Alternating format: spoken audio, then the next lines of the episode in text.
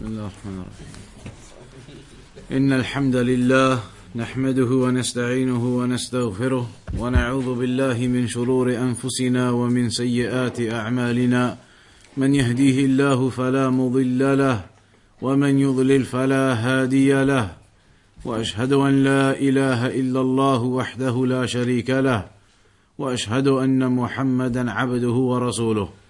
أما بعد So during the course of Ramadan, inshallah, the lectures are going to be based on topics related to Ramadan itself. So today in the opening lecture, we're going to take one of the lessons from Al-Shaykh Al-Uthaymeen, rahimahullah ta'ala, there are lessons which talk about Ramadan, the virtues of Ramadan, some of the ahadith that are mentioned about Ramadan.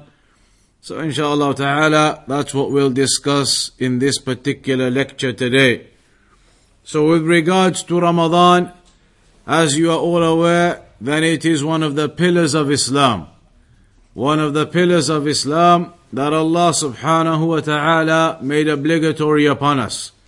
And that obligation is found in the Quran itself and in the Sunnah and by consensus.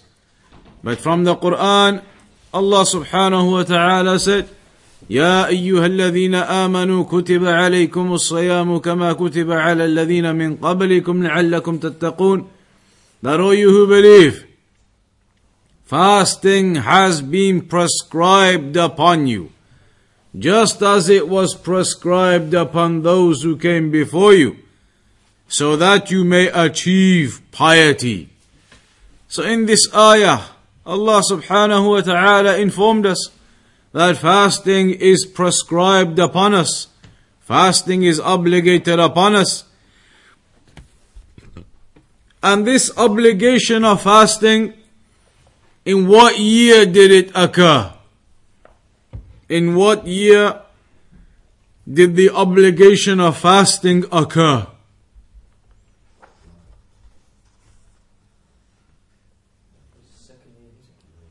in the second year of Hijrah. Fasting was prescribed in the second year of Hijrah. الشيخ الفوزان حفظه الله تعالى mentions وكانت فرضيته في السنة الثانية من الهجرة. The obligation of fasting occurred in the second year of Hijrah. Two years after the Muslims made the Hijrah, they left Mecca and they went to Medina. Then the revelation came regarding the fasting.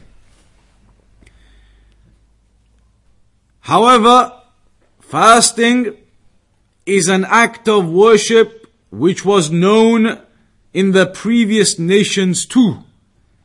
In the Ummah that came before the nation of Muhammad sallallahu alayhi wasallam, before this Ummah, in the previous people, they used to know about fasting and it was prescribed upon them too.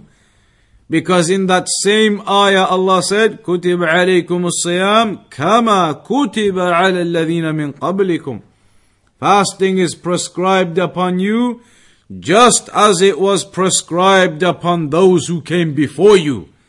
So the nations, the ummah that came before the ummah of Muhammad sallallahu alayhi wasallam, they also had this fasting prescribed upon them. With regards to fasting itself, som or sayam, the word itself means to withhold from something. To withhold from doing something. So an individual may withhold, stop speaking. Therefore you could say he is fasting from speech because he is withholding from speaking and not speaking.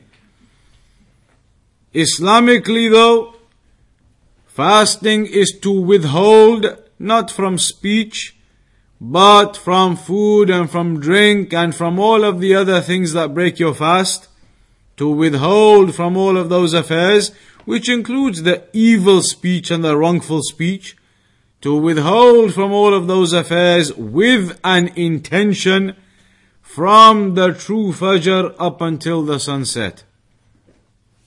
To withhold with an intention from the affairs that break your fast from the true Fajr up until the sunset.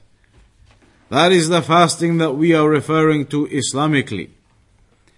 So with regards to this fasting then and the virtues of this fasting, as Shaykh Al-Uthaymeen rahimahullah ta'ala mentions, اعلموا أن الصوم من أفضل العبادات وأجل الطاعات جاءت بفضله الآثار ونقلت فيه بين الناس الأخبار الشيخ الأثيميني says know that fasting is from the best of worship and from the most virtuous of the obediences.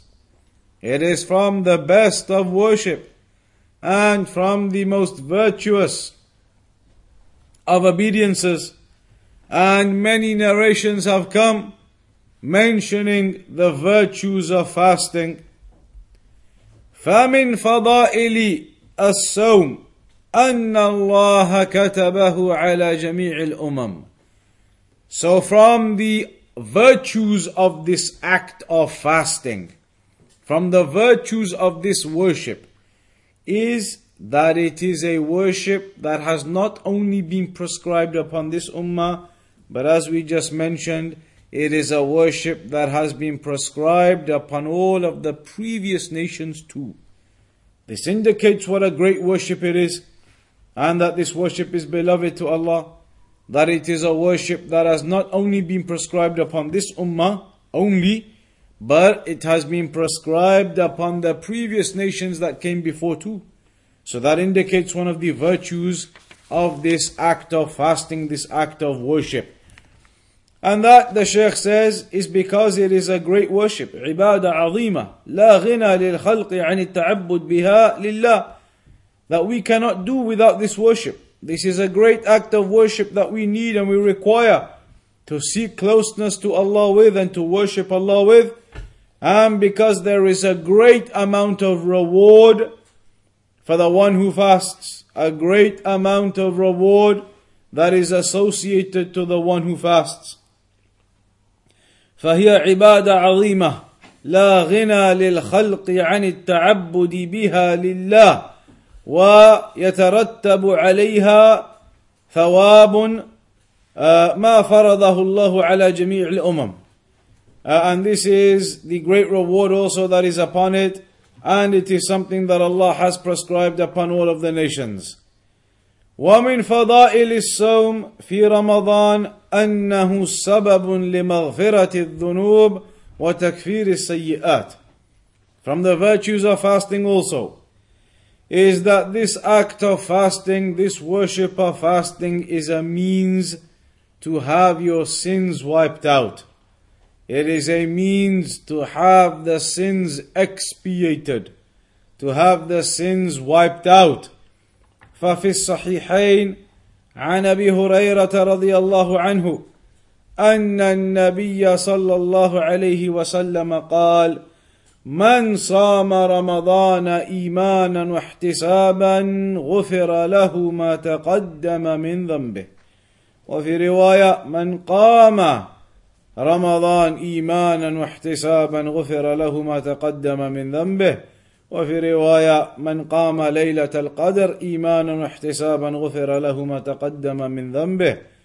In these various ahadith it mentions the great virtue of Ramadan. And it says, the one who fasts Ramadan upon Iman and Ihtisab, then his previous sins will be forgiven. What does it mean, the one who fasts upon Iman and Ihtisab? Iman, meaning that a person fasts with Iman in Allah subhanahu wa ta'ala, Iman in the obligations that Allah has placed upon us, practicing them, fulfilling them, and being pleased and happy with them. Being pleased and happy with the obligations Allah has placed upon you. This is the one who fasts upon Iman, upon certainty in his heart, upon Iman in this great worship to Allah, Iman in Allah, and being pleased and happy with this great worship, and not feeling as if this worship is a burden, not feeling as if you can't wait for it to be over. Rather, that a person he fasts, loving this worship and desiring to fulfill it, not hating it or disliking it or waiting for it to get over with. The meaning of this narration is that he fasts and he's pleased and happy upon this worship and obedience to Allah. And also, whoever fasts upon Iman and ihtisab. Ihtisab meaning that the individual recognizes and understands and knows with certainty that Allah subhanahu wa ta'ala will reward the people who fast.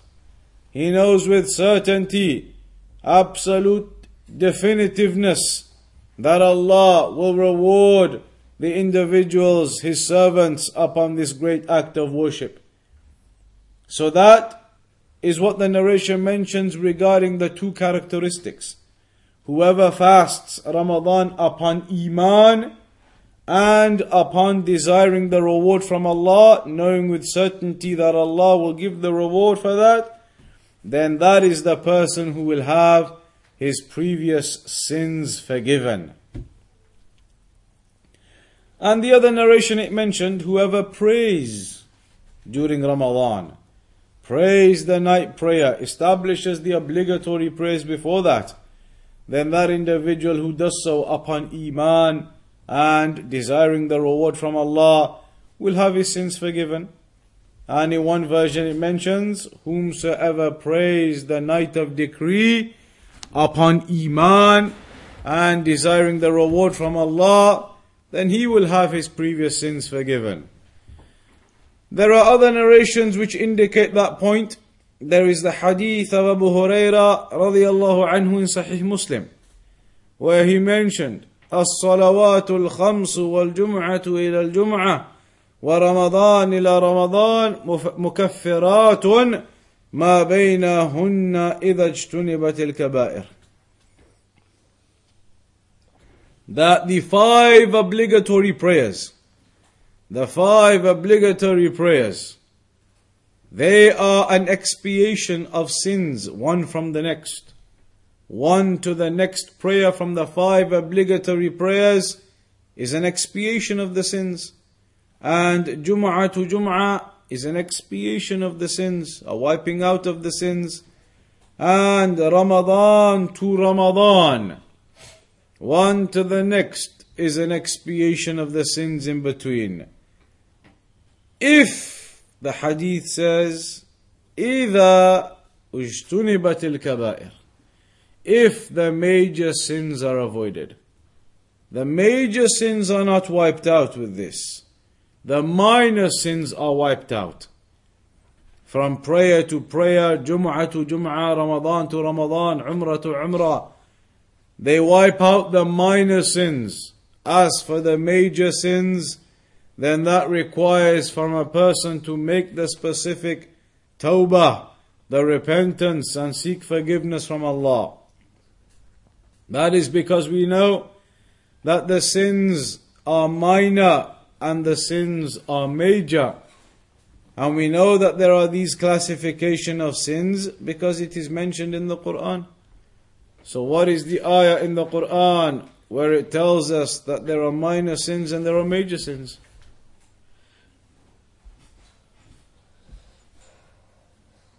In tajtanibu كبائر ما تنهون عنه نكفر عنكم سيئاتكم If you refrain from the major sins إن تجتنبوا كبائر ما تنهون عنه If you stay away from the major sins that you've been prohibited from then Allah says نكفر عنكم سيئاتكم We will expiate and wipe out your sins or your bad deeds. Which bad deeds? Which ones? minor ones. Because the beginning of the ayah says, if you stay away from the major sins, stay away from the major sins, and your minor sins will be expiated. So this indicates that there are major sins and there are minor sins. Major sins, the scholars have written books about them. Al Imam al Dhahabi has a book on the major sins, Kitab al Kaba'ir. Uh, al Imam Muhammad ibn Abdul Wahhab, ta'ala, also has a book on the major sins, Kitab al where the scholars wrote books and they collected together the sins that are considered as major sins. And there are certain indicators that highlight to you that something is a major sin as opposed to a minor sin. So, what are the signs that let you know that something is a major sin and not a minor sin? How do you know if something is a sin that is a major sin or if it's a minor sin? If there is a punishment connected to it, that is one way. If there is a particular sin, and that sin in Islam has a particular punishment attached to it, had, the hudud. So, for example, the one who steals a certain amount, etc., then his hand is chopped. The one who drinks alcohol is whipped. These are specific punishments to specific sins.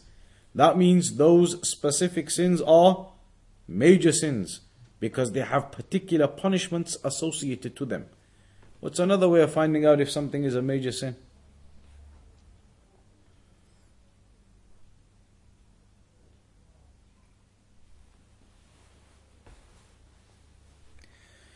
If that sin has the fire associated to it, the punishment of the fire associated to it. In the Quran, sometimes you see Allah mentions that whomsoever does such and such, then he will be in the hellfire, khalidina fiha, etc. That whomsoever does such and such will be in the hellfire. Whenever you see a sin mentioned in that way, that whoever does this sin or that sin, then he will be in the hellfire. This means this particular sin is a major sin because it has been attached directly to the hellfire. Whoever does this sin will be in the hellfire, the texts say. So when the texts say that, it indicates that sin must be a major sin too. What other ways are there?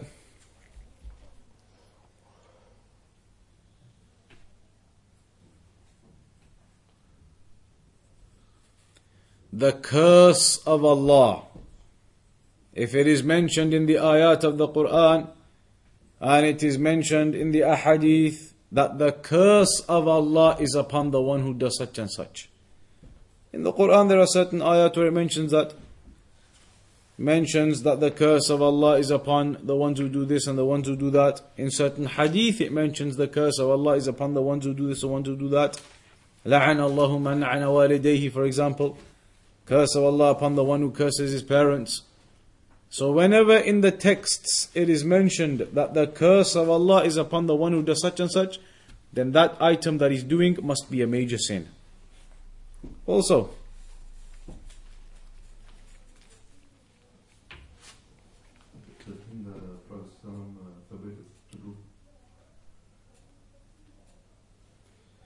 forbade, that's general.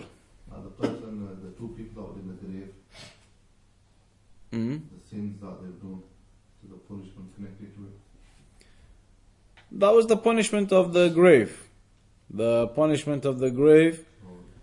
But another way that you can identify a major sin is if the Prophet ﷺ says in a narration in the ahadith, لَيْسَ مِنَّا مَنْ فَعَلَ كَذَا وَكَذَا not from us is the one who does such and such.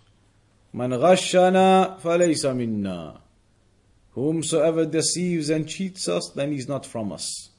Whenever the Prophet ﷺ uses this phrase, he is not from us, the one who does such and such, then that indicates that action is a major sin.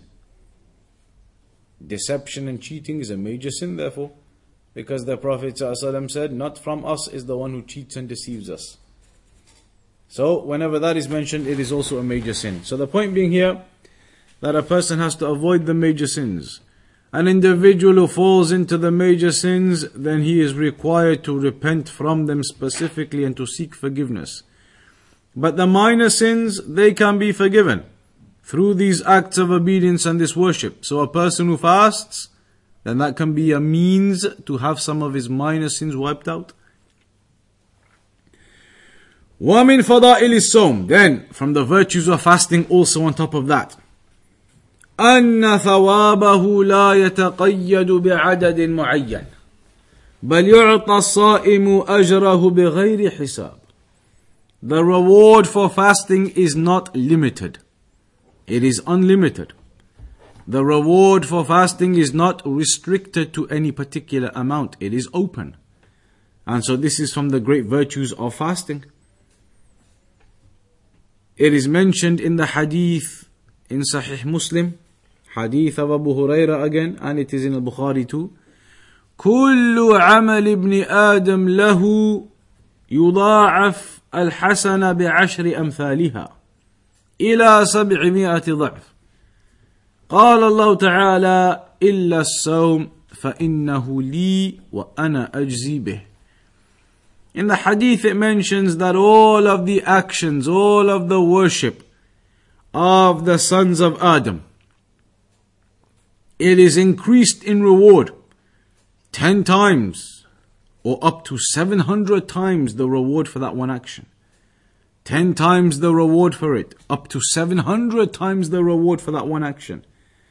However, the fasting, Allah says, except for fasting. Fasting doesn't go into that 10 times up to 700 times. Fasting is outside of that, it is unlimited. It is not restricted to just up to 700 times. More than that, open. Allah says, fasting is for me and I will reward the person upon it. So this indicates that the reward of fasting is an open reward, unrestricted. And that is a great virtue for this act of worship. A great virtue for this act of worship that the reward for it is unlimited and unrestricted to any number. That it is an open reward that Allah gives, particularly Himself. Also, then, from the virtues that we understand is that this act of fasting is a noble worship. It is a noble worship and it is beloved to Allah. It is a noble worship and it is beloved to Allah, and one of the reasons being because it demonstrates and it shows the sincerity of a person.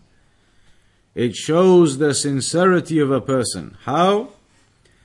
أن الله اختص لنفسه الصوم من بين سائر الأعمال وذلك لشرفه عنده ومحبته له وظهور الإخلاص له سبحانه فيه لأنه سر بين العبد وربه لا يطلع عليه إلا الله. فإن الصائم يكون في الموضع الخالي من الناس متمكنا من تناول ما حرم الله عليه فلا يتناوله لأنه يعلم أن له ربا يطلع عليه في خلوته. وقد حرم عليه ذلك فيتركه لله خوفا من عقابه ورغبة في ثوابه فمن أجل ذلك شكر الله له هذا الإخلاص So fasting is a beloved action to Allah because it shows the sincerity of a person. How so? Because fasting is a secret between the person and his Lord. Fasting is a secret between the person and his Lord. Nobody knows if you're fasting or not. Right now, there could be people when secretly they ate. Maybe secretly they ate when nobody was looking, but nobody would know. You would not know if somebody did that today or not. You would not know if they're secretly been eating during the day or not. You can't tell. This is an act of worship which you can't see a person doing. There's nothing to see when you're fasting. So this act of worship is not something that can be seen by the people as such. Somebody could be fasting and they might not be fasting. You wouldn't be able to tell by looking at the person. So it's a secret between the person and his Lord. This act of worship is a secret between the person and his Lord. It can't be seen by a person. If you see someone in the street, you don't know if they're fasting or not. Also, this person who is fasting, it shows his sincerity because even if he is alone, in privacy somewhere, and he could eat, but he doesn't. He could eat something, he could sneak some food and he could have it, and nobody would know.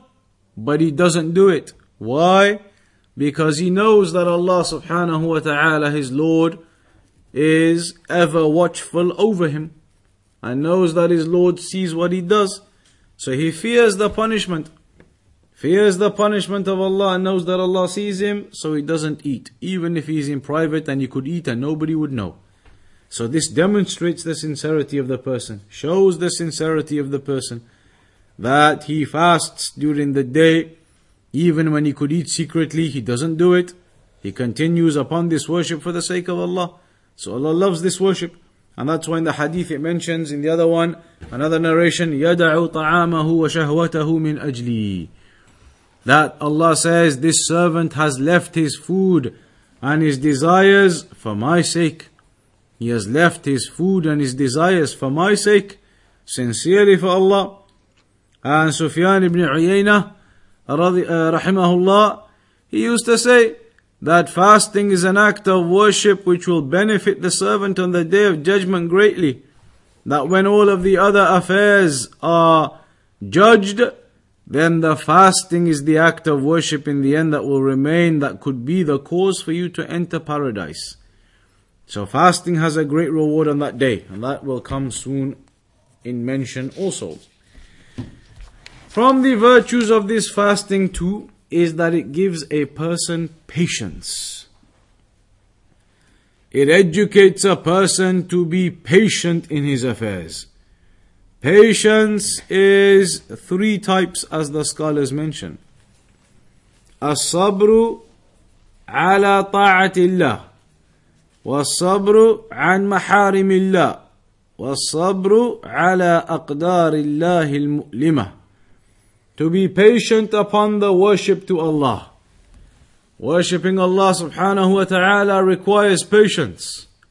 It requires patience for an individual to restrict himself and control himself to carry on worshipping Allah, to pray the five prayers, requires patience. To fast all day and leave the food and drink requires patience. So the fasting teaches that person that patience. Also, patience in staying away from the haram. That requires patience. To stay away from the haram. As-sabru an maharimillah. So fasting teaches you that type of patience too. To stay away from the acts which are haram. And a person stays away from those acts whilst he is fasting. So you are taught to stay away from the haram also. Gives you patience upon that. And patience upon the difficulties of the decree. And that is also taught through fasting. Because through fasting, even the very act of leaving food and drink, it is a difficulty. Particularly now where we have 19 hours approximately in the daytime. So a person experiences hunger and a person experiences thirst. But a person, a servant, is patient upon that. So the fasting teaches a person patience. And this is from the virtues of fasting. And Allah said regarding the patient ones, إنما يوفى الصابرون أجرهم بغير حساب. That indeed the people who are patient will be given their reward without accountability, without restriction. They will be given their reward in full. The ones who are upon patience. In other ayat, إن الله مع الصابرين. Allah subhanahu wa ta'ala is with the ones who are patient. So fasting from its virtues is that it teaches patience to an individual. Also from the virtues of fasting is that it is a guard and a protection. It is a guard and a protection. الصوم جنة أي وقاية وسطر يقي الصائم من اللغو والرفث It is a protection, it is a guard which guards you against the futility and the useless speech and the evil actions and behavior guards you against those types of behavior. And that's why it mentions in the hadith, As-sayamu junnah يستجن بها العبد من النار Fasting is a guard, it is a protection, it protects you from the fire. An individual uses that as a guard against the fire, the fasting. So, this is mentioned from the virtues of fasting also, that this great act of worship is a protector for the individual from the hellfire. From the virtues of fasting also is what is mentioned in the narration regarding the khalufu fami sa'im that it is atyabu indallahi min rih misk the smell which comes from the mouth of a fasting person is more beloved to Allah than the fragrance of musk itself that is because it is known somebody who fasts, particularly towards the end of the day, due to not having eaten or drank for a long time, the smell in the mouth and the texture of the tongue and the throat it changes. You experience that. The texture of the tongue and the smell of the mouth it changes at the end of the day because you have had no liquids, no food, no nothing entering in through the mouth. So that change occurs in the smell too.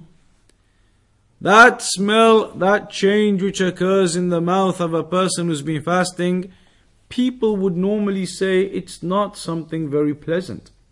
It isn't a pleasant smell. In reality, it isn't a pleasant smell. When a person hasn't been eating or drinking for a long time, the, the dryness and the texture and that smell isn't pleasant.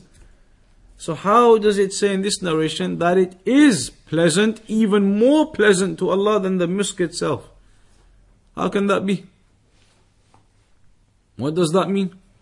When people would normally say it's not a good smell at the end of the day when you have been fasting all day, no food, no drink, the texture of the mouth and the tongue and the dryness and the smell isn't good.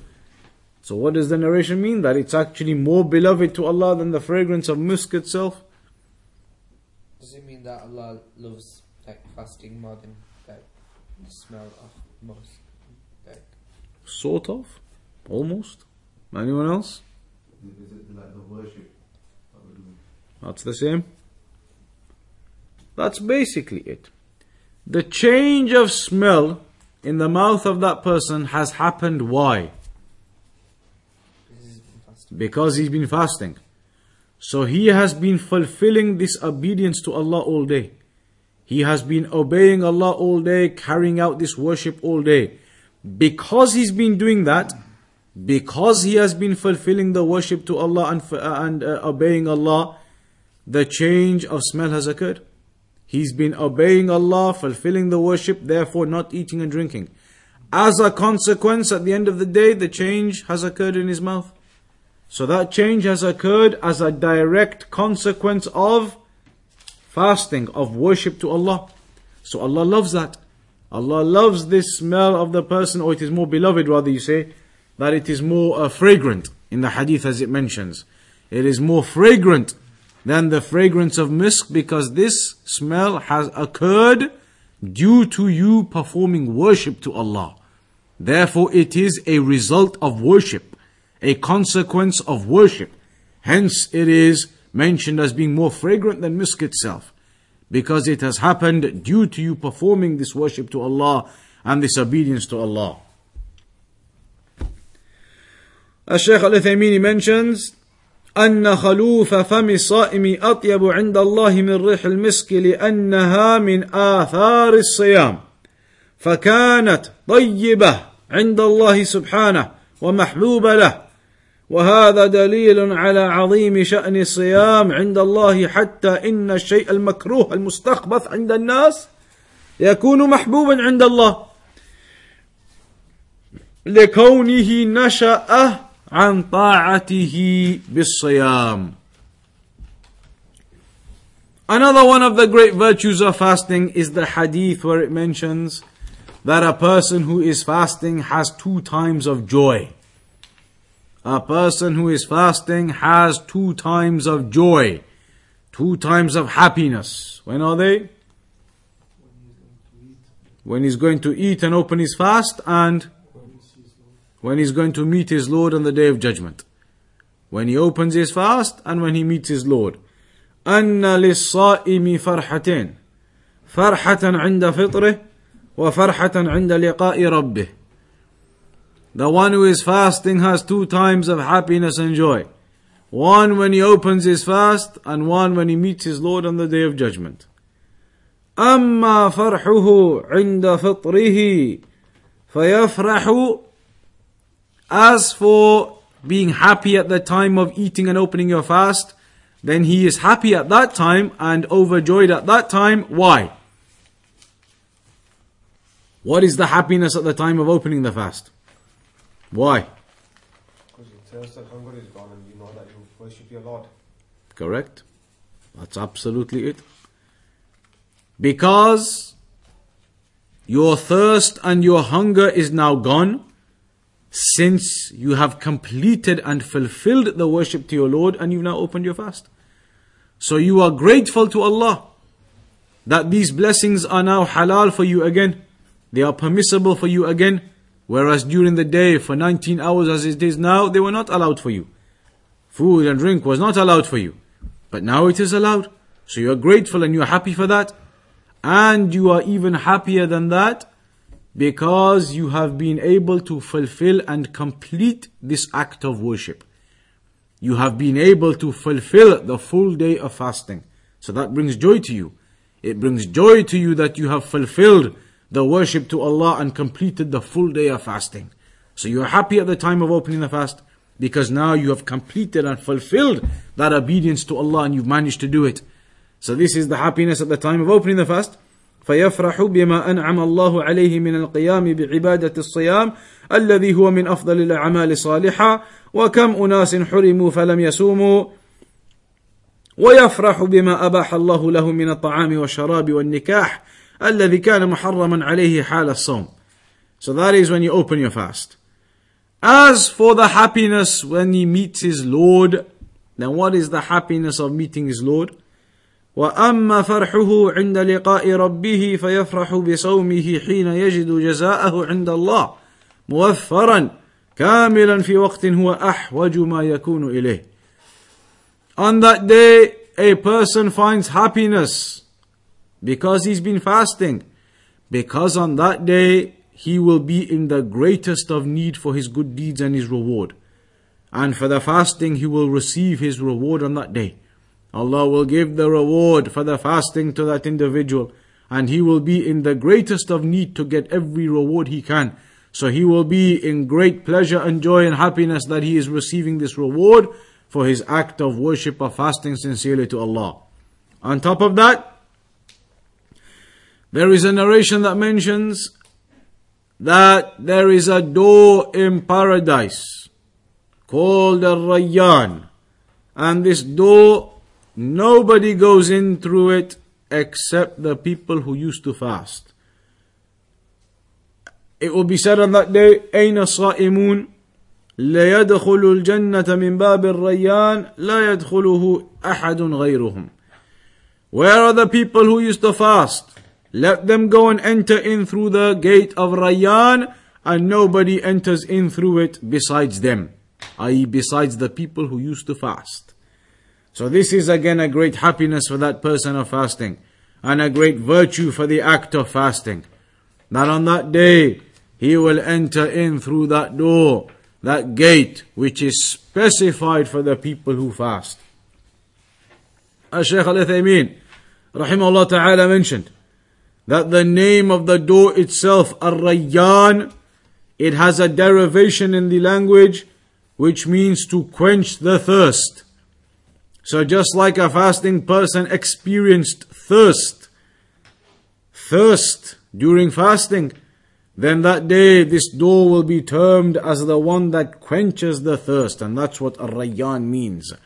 So the fasting people will enter in through that door because they experienced the thirst in this world for the sake of Allah in that fasting. So then on that day they have the door named after them, named after their thirst that they experienced. That this door is the one that quenches the thirst of those who are fasting. And that is the door specified to them that they enter through. So even the name is relevant to the people who fast. Then there is a narration that Ash-Shaykh al-Uthaymeen he mentions the hadith of Abdullah ibn Amr radiyallahu anhuma, hadith in the Musnad of Imam Ahmad, that the Prophet ﷺ said, الصيام والقرآن يشفعان للعبد يوم القيامة. Fasting and the Quran will intercede for the servant on the day of judgment. يقول الصيام the fasting will say أي ربي منعته الطعام والشهوة فشفعني فيه My Lord, I prevented him from his food and from his desires, so allow me to intercede for him. ويقول القرآن منعته من النوم أو منعته النوم بالليل فشفعني فيه The Quran will say, I prevented him from sleeping at night because he was standing in prayer reciting the Quran. So allow me to intercede for him. قال فيشفعاني He said, they will intercede for him. So it is mentioned that the fasting and the Quran, and this is the month of the Quran, the person should strive in reciting or reading the Quran and the great rewards that are behind that. And that is mentioned in this narration as being from the intercessors. So in conclusion, the Shaykh says, فضائل الصوم لا تدرك حتى يقوم الصائم بآدابه. The virtues of fasting are not realized until a person fasts upon the mannerisms of fasting properly. فاجتهدوا في إتقان صيامكم وحفظ حدوده وتوبوا إلى ربكم من تقصيركم في ذلك. He says, therefore, strive to ensure that you are fasting in the proper manner. Strive to ensure that you are fasting upon the rulings of the Quran and the Sunnah. Strive to ensure that you are fasting with the proper mannerisms of fasting. And only then will you realize the great virtues of fasting and the great rewards of fasting. The one who fasts in the proper manner upon Iman, loving this worship, not feeling it a burden, and desiring the reward from Allah and being certain that the reward from Allah will come for him. That is the individual who fasts in that way that will receive the rewards for this great act of worship. So that is the brief reminder that we'll mention today, and that is one of the sittings from the book of Shaykh Al Uthaymeen, rahimahullah ta'ala, the sittings of Ramadan, which I believe is translated into English too. So you can get that book in English as well, The Sittings in Ramadan of Shaykh Al Uthaymeen, and he mentions various virtues and various acts and various topics related to Ramadan. And that is one of those sittings that we have mentioned there in brief. And we'll conclude upon that today and we'll do another one next week, inshaAllah ta'ala. وصلى الله على نبينا محمد وعلى آله وصحبه أجمعين. If there's any questions we're able to take regarding fasting, we can do it now. Otherwise, we'll conclude there.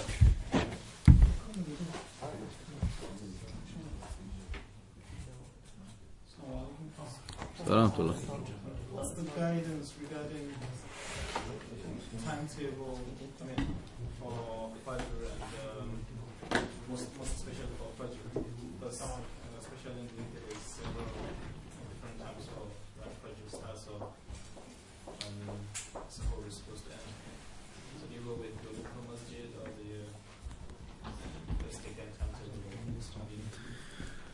With the times, the times of Fajr and the times of Maghrib, and the time for the uh, Fajr entering to stop eating.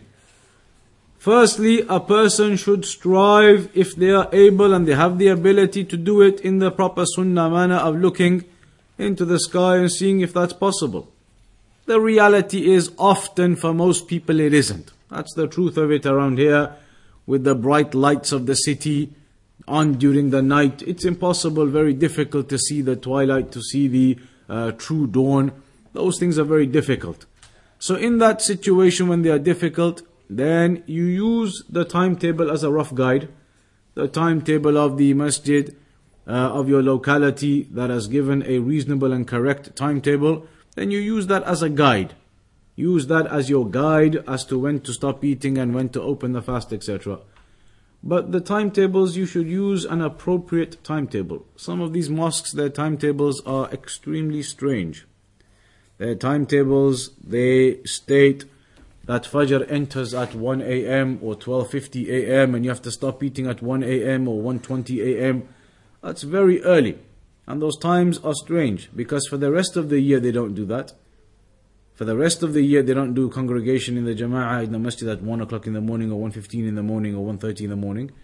But Ramadan all of a sudden now they do the Jama'ah 1.30 in the morning. So those timetables don't follow them.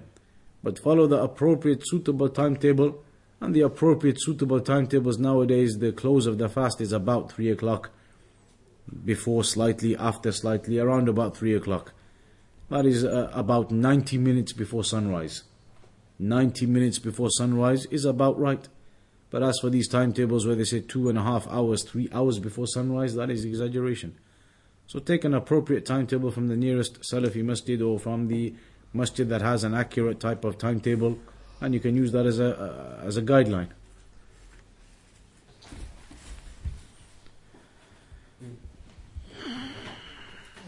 Uh, say for example, someone goes past a set time for suhoor, and uh, he's not aware of that. What happens is his fasting. Uh, he's not aware Yeah.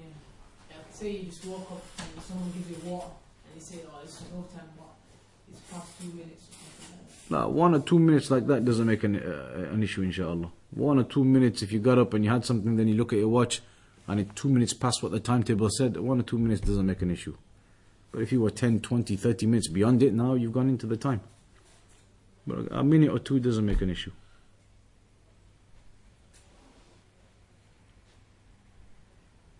So we'll leave it there. Carry on next week, inshallah.